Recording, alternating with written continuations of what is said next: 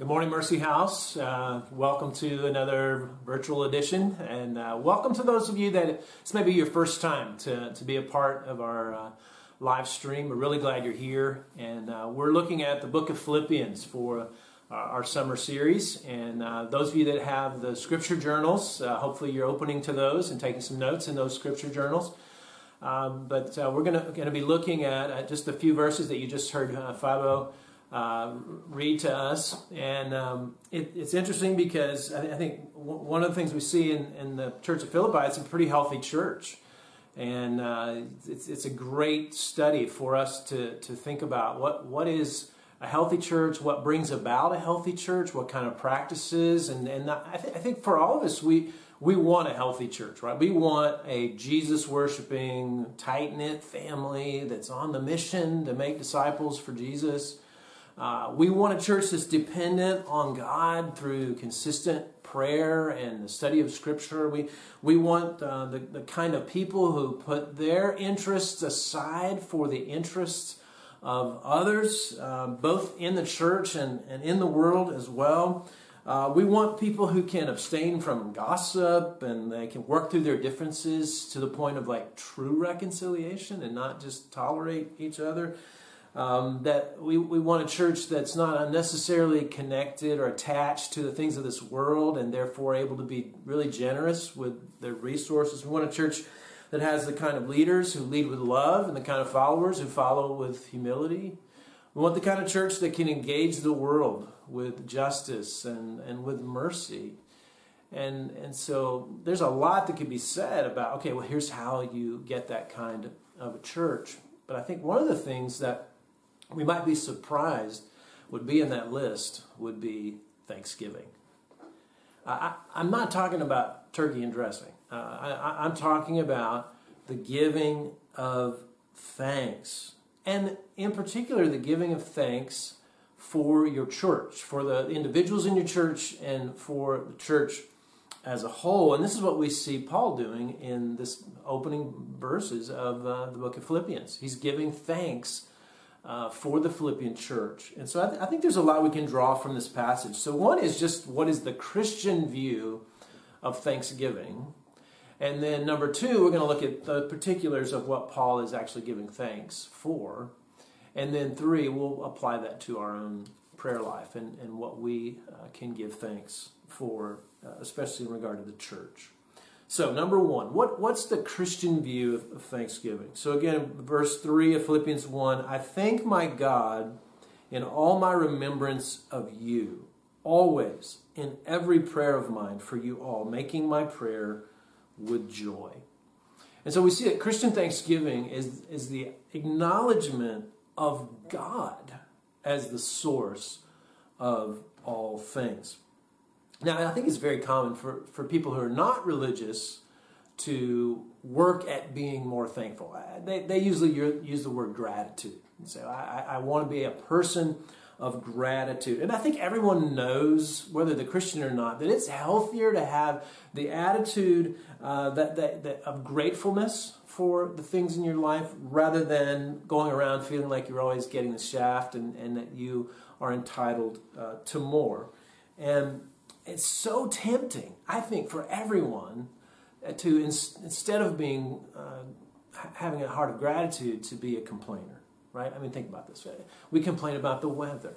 It's too hot. It's too cold. It's too humid. Uh, we complain about politicians, right? They're corrupt. Uh, they're incompetent or just plain stupid. We, we complain about the town that we live in. We say, oh, those People or those South Hadley people. Uh, we complain about people we actually know, right? You say, did you hear about so and so? Did you hear about what they did? I, I can't believe they did that. They are such a fill in the blank, right? Um, and the list goes on. We, we can complain about our spouse, our kids, our friends, our possessions that we have. We can complain about the possessions that we don't have. And yes, we complain about the church. We complain about the church at large. We can complain about those evangelicals. Uh, we can also complain about uh, our actual local church. That it's not meeting my needs as I want it to, or uh, it, it, it's not doing things right. I remember being, being uh, having, having a conversation with someone where this person is like a key leader. This is several years ago. I'm having coffee with them, and, and they're complaining. They're, they have a list of complaints, and uh, as they're giving me these complaints, I'm listening and, and I'm thinking to myself, this person actually should be complaining to themselves because they actually have the power to change the very thing that they're complaining about, which I did say at the end of the conversation, uh, which went, you know, okay. It's, it's as if we're in a bondage to complaining. And so here I am complaining about complainers, um, which is one of my favorite things to complain about. Now, what happens is, is this attitude sucks the life out of life. Right? It affects our own hearts. It affects the hearts of those that are around us. Thanksgiving has the opposite effect. The most uh, thankful that uh, we become, the more joy that we experience. Thankfulness actually puts life back into life. So be thankful in everything. And you say, I could never do that. I can never be thankful in everything. Well, that is actually a command in the Bible. Uh, Ephesians 5.20 is sort of the mother of all Thanksgiving verses, according to me.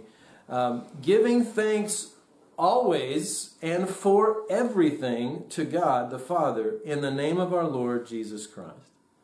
He's saying, Paul's saying there in Ephesians 5.20, we can do this, and we can do this because we are Christians.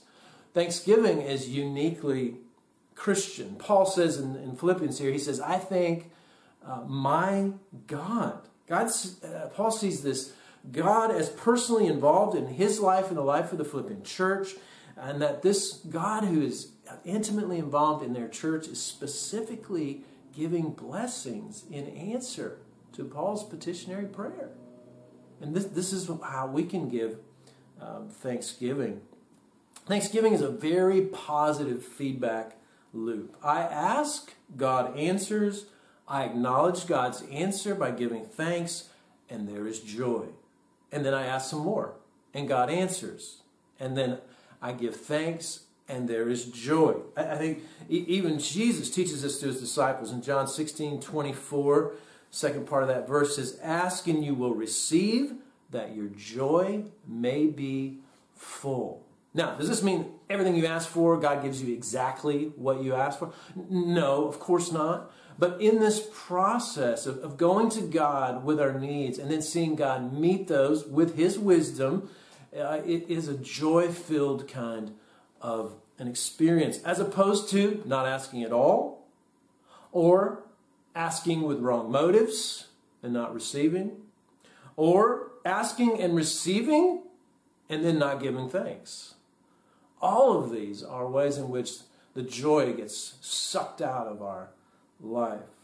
And, really, the saddest one is asking, receiving, and then not giving thanks. That is the saddest one of them all. We would never do this to a human being. We wouldn't ask a human being, Would you do this thing for me? Would you give me this thing? And then not say thank you. That's just wrong. right? That, like those of you that are raising children right now, you're, you're trying to instill this in them. When, when they receive something, they need to say, thank you, right? And so if it's, it's wrong for us to do that to human beings, how much more wrong is it for us to do that to God? And you say, well, what if I'm not genuinely thankful? I actually don't think God is giving me what I deserve and I'm angry at God, or I'm bitter at God, and I, I feel I have every right to, to be uh, a complainer to God. Well, I think first thing is telling that to God, right? Uh, I, I, think as Christians we think, oh, I'm supposed to be thankful, so I, I just kind of stuff those kinds of feelings. No, actually, places like the Psalms are filled with people lamenting to God that they're not happy with how their life is at the moment. We're doing a little bit of lamenting at, at, at our house uh, over Cooper, our, our, our, youngest son, having to have another ACL reconstructive surgery on his knee tomorrow morning. So you'd be praying for him.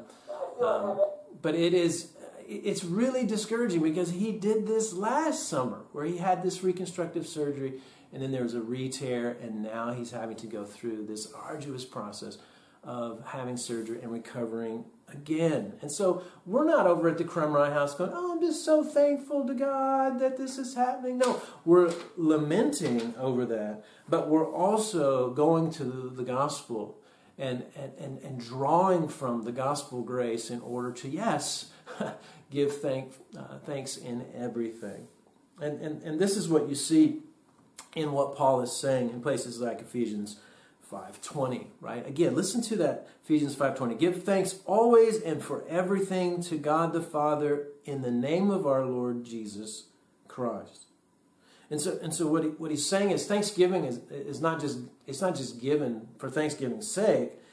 Uh, it, it's not just given to some sort of nebulous God up in the sky. It's being given to God the Father through God the Son and, be, and because of the gospel, right? Because that we know that, that, that even though I sometimes don't feel thankful or uh, the things I'm seeing in my life or in this world do not cause me to be want, want to be thankful, I know that God in Christ has met my deepest need. That when Christ died at the cross, he met my deepest need, and actually, actually an eternal need. And so, because that need has been met, I can draw from that well when I'm struggling to give thanks in this temporal world. Right? So you say, okay, okay, okay, I, I got it. I, I, should give thanks. I, I, I get it. Uh, what do we give thanks for? And obviously, that, that could be a long list, but what, it's interesting what we see in this text regarding what Paul is giving thanks for. Um, three different categories of, of what he's giving thanks for. So, so one category is he's giving thanks for the Philippians' partnership in gospel ministry. You see that in verse 5? Because of your partnership in the gospel from the first day until now. So the Philippians are working together with Paul to spread uh, the gospel. And, and Paul's thankful for that. Um, the, they've just given him a, a generous financial uh, gift to help with Paul's ministry. So Philippians, in a way, is like a thank you note to a funding partner who has been funding Paul in this ministry that he's on uh, to get the gospel to the nations. And they had received that gospel from Paul. And so, because of that, they now wanted to give money so that that gospel could go to other people. Now, this is really cool that the Philippian church can say, We funded the Apostle Paul so that he could take the gospel to the nations. Now, did they know that that was going to be as big a deal as it is? No, they didn't. They were just being a faithful church. They were taking the resources they had, that, that, that God had entrusted to them. They were being faithful to, to sow some of those resources out in the gospel mission. And this is, this is a beautiful vision of Christian giving. Because the reason that Paul was able to go to the church at Philippi and bring the gospel is because the church at Antioch had given him resources so that he could bring the gospel to Philippi. And now Philippi was giving him resources so he could then take that gospel to uh, another group of people that had never heard about Jesus. This is partly why we as a church give 10% of the, the, our in-house offering that comes in on Sundays. We give that away to campus ministries, missionaries, uh, church planters. And we do this in part because so many financial partners outside of the walls of our church have given to us so generously so that the gospel could be planted and preached in this place of Amherst, Massachusetts. And so oh, it makes total sense, right? That, that because we have been so generously blessed by outside partners and by the preaching of the gospel here, that we want to see that gospel preached throughout New England and around the world. We see this kind of response in, in our alumni. Uh, some of them who they received the gospel here at Mercy House. They didn't know Jesus until they came here and they heard the gospel and they responded with saving faith. And now they want to give back to Mercy House so that Mercy House can continue uh, to preach uh, the gospel. I always give this speech to the grads every every grad luncheon in, in May. And uh, we, we sit down, have a wonderful lunch, and talk, talk about what's next. And I encourage them to keep reading their Bibles and join a good Bible preaching church.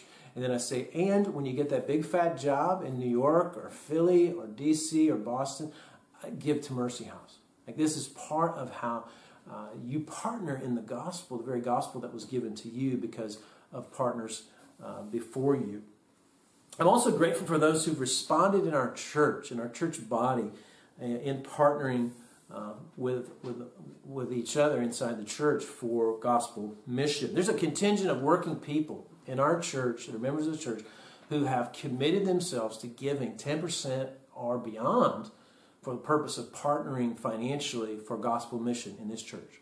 Others who have committed themselves uh, to work to that goal of 10% or, or beyond uh, in their generous giving so that they can fund the ministry of this church and, and, and help this church get to a place of sustainability uh, within its own uh, membership and, and giving.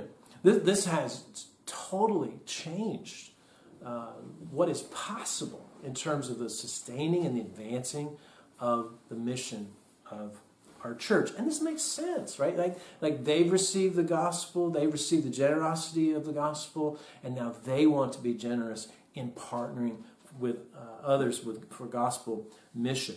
Uh, this is cause for, for great thanksgiving. Uh, we also see college students partnering with our church.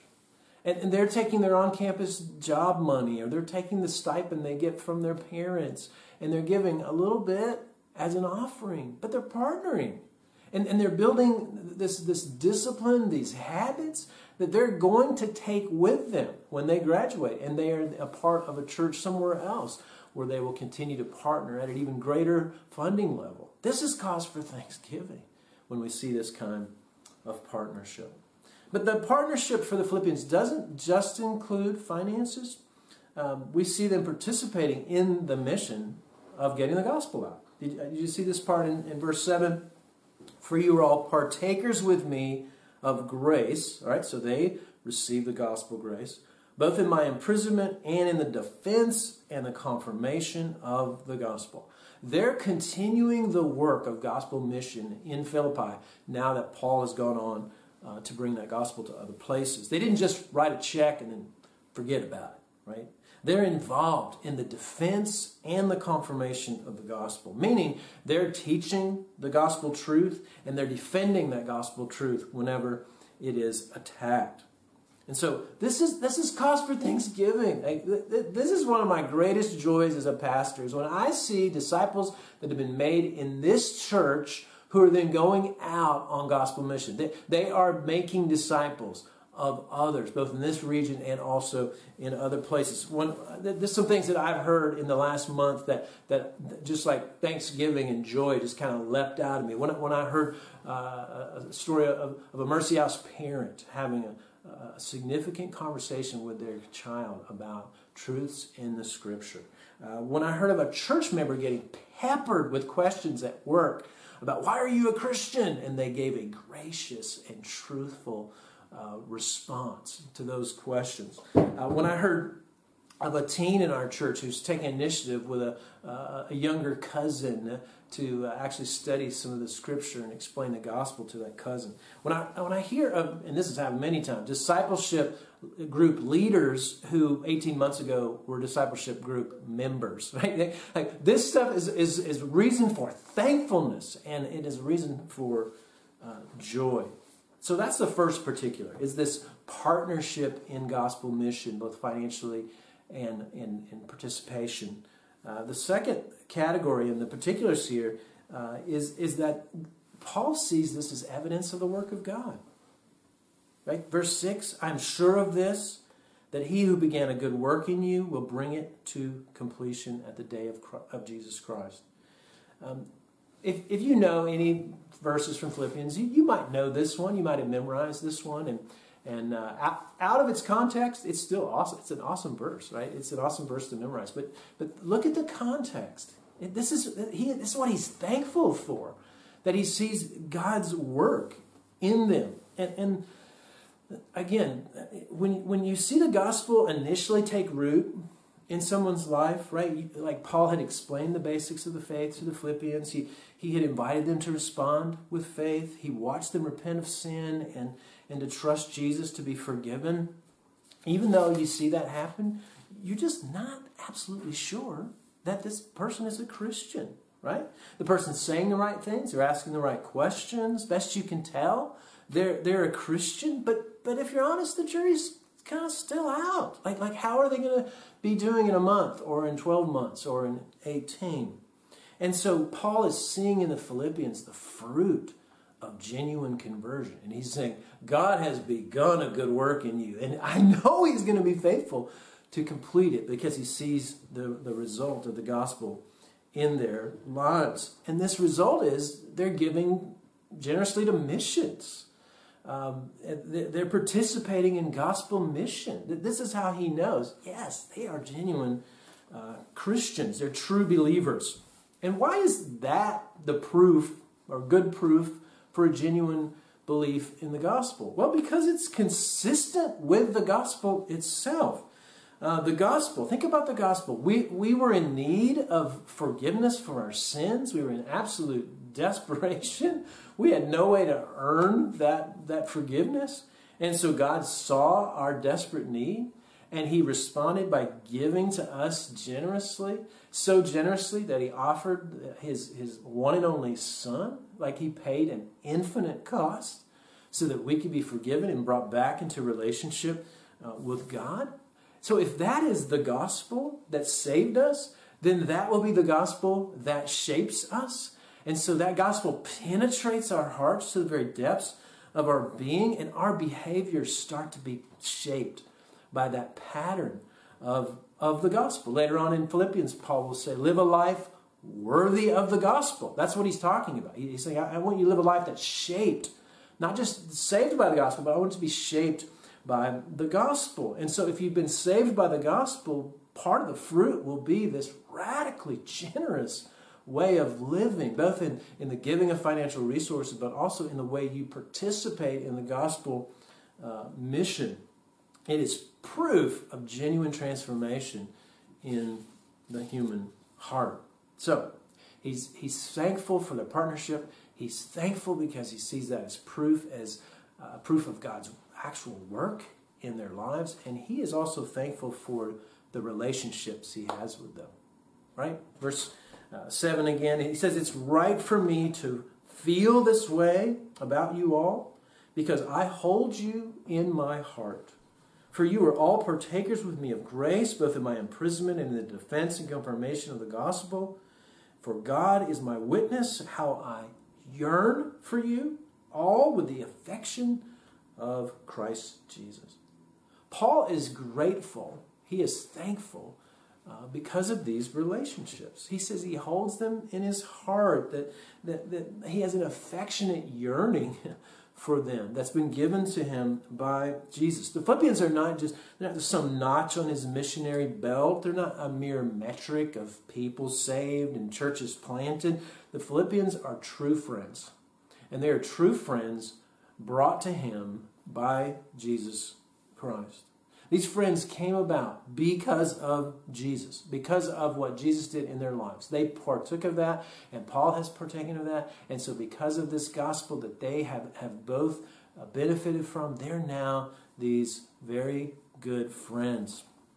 And this is a deeper and more meaningful friendship than any friendship you could have built around common interest or mere proximity, even, even around family ties, right? These gospel friendships are literally eternal friendships. I mean, there, there's nothing more permanent, there's nothing that's deeper. Uh, one of, one of the reminders of this in our own lives at our house are all the Christmas cards that we receive. And we, we send out about 250 Christmas cards every year, and we receive about that many. And I put these all out on our table uh, this week just to kind of see them all. And usually we, we have them in our in our mud room all hung up, but we had taken them down, and so I got them back out and put them out and just took a picture of them. And one of the things about these relationships, I'd say I'd say ninety percent of these cards are, are are from people who we have relationships with because of the gospel. Right? There's some friends and family that we you know we've we've had for years, and you know friends from high school that kind of thing. But honestly, 90% of those friendships, those relationships, are because of the gospel.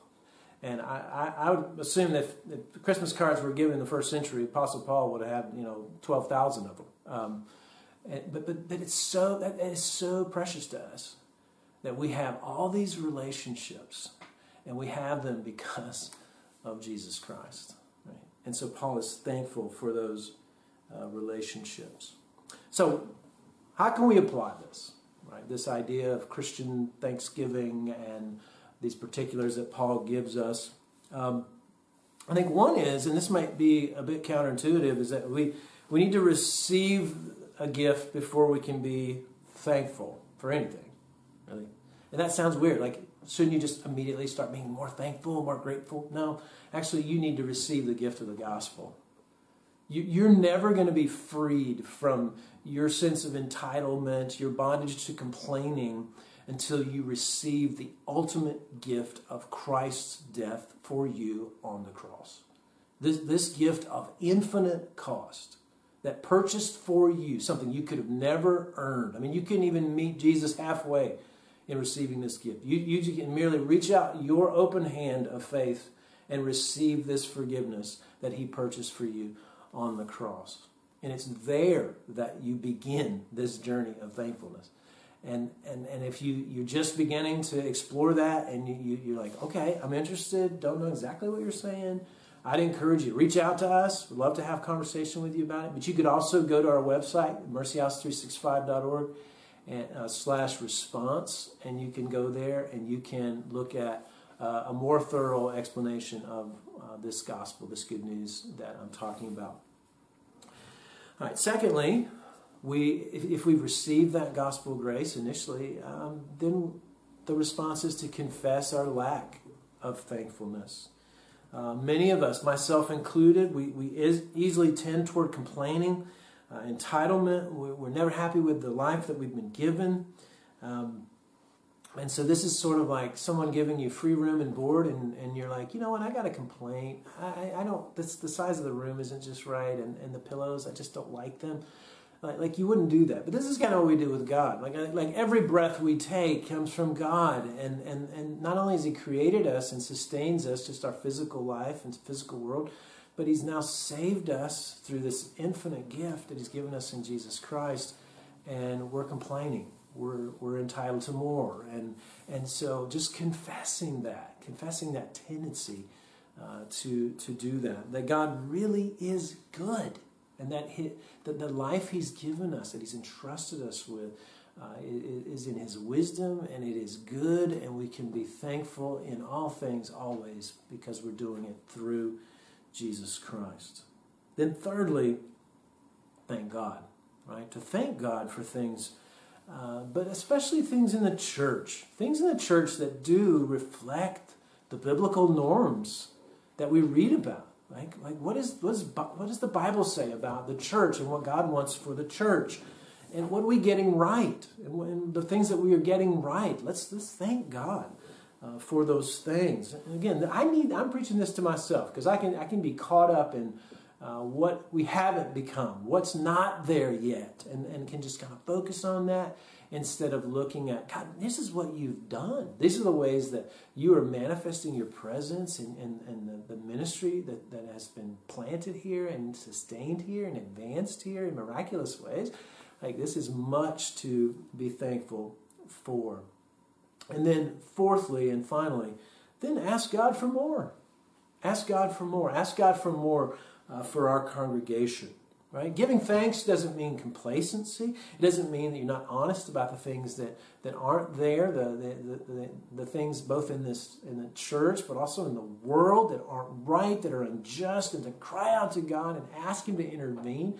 That is totally appropriate and, and, and can, can be uh, requested on the heels uh, of Thanksgiving. And what we want to be asking God for in regards to our church is the things that he lays out again that, that are biblical norms for the church in the Bible, right?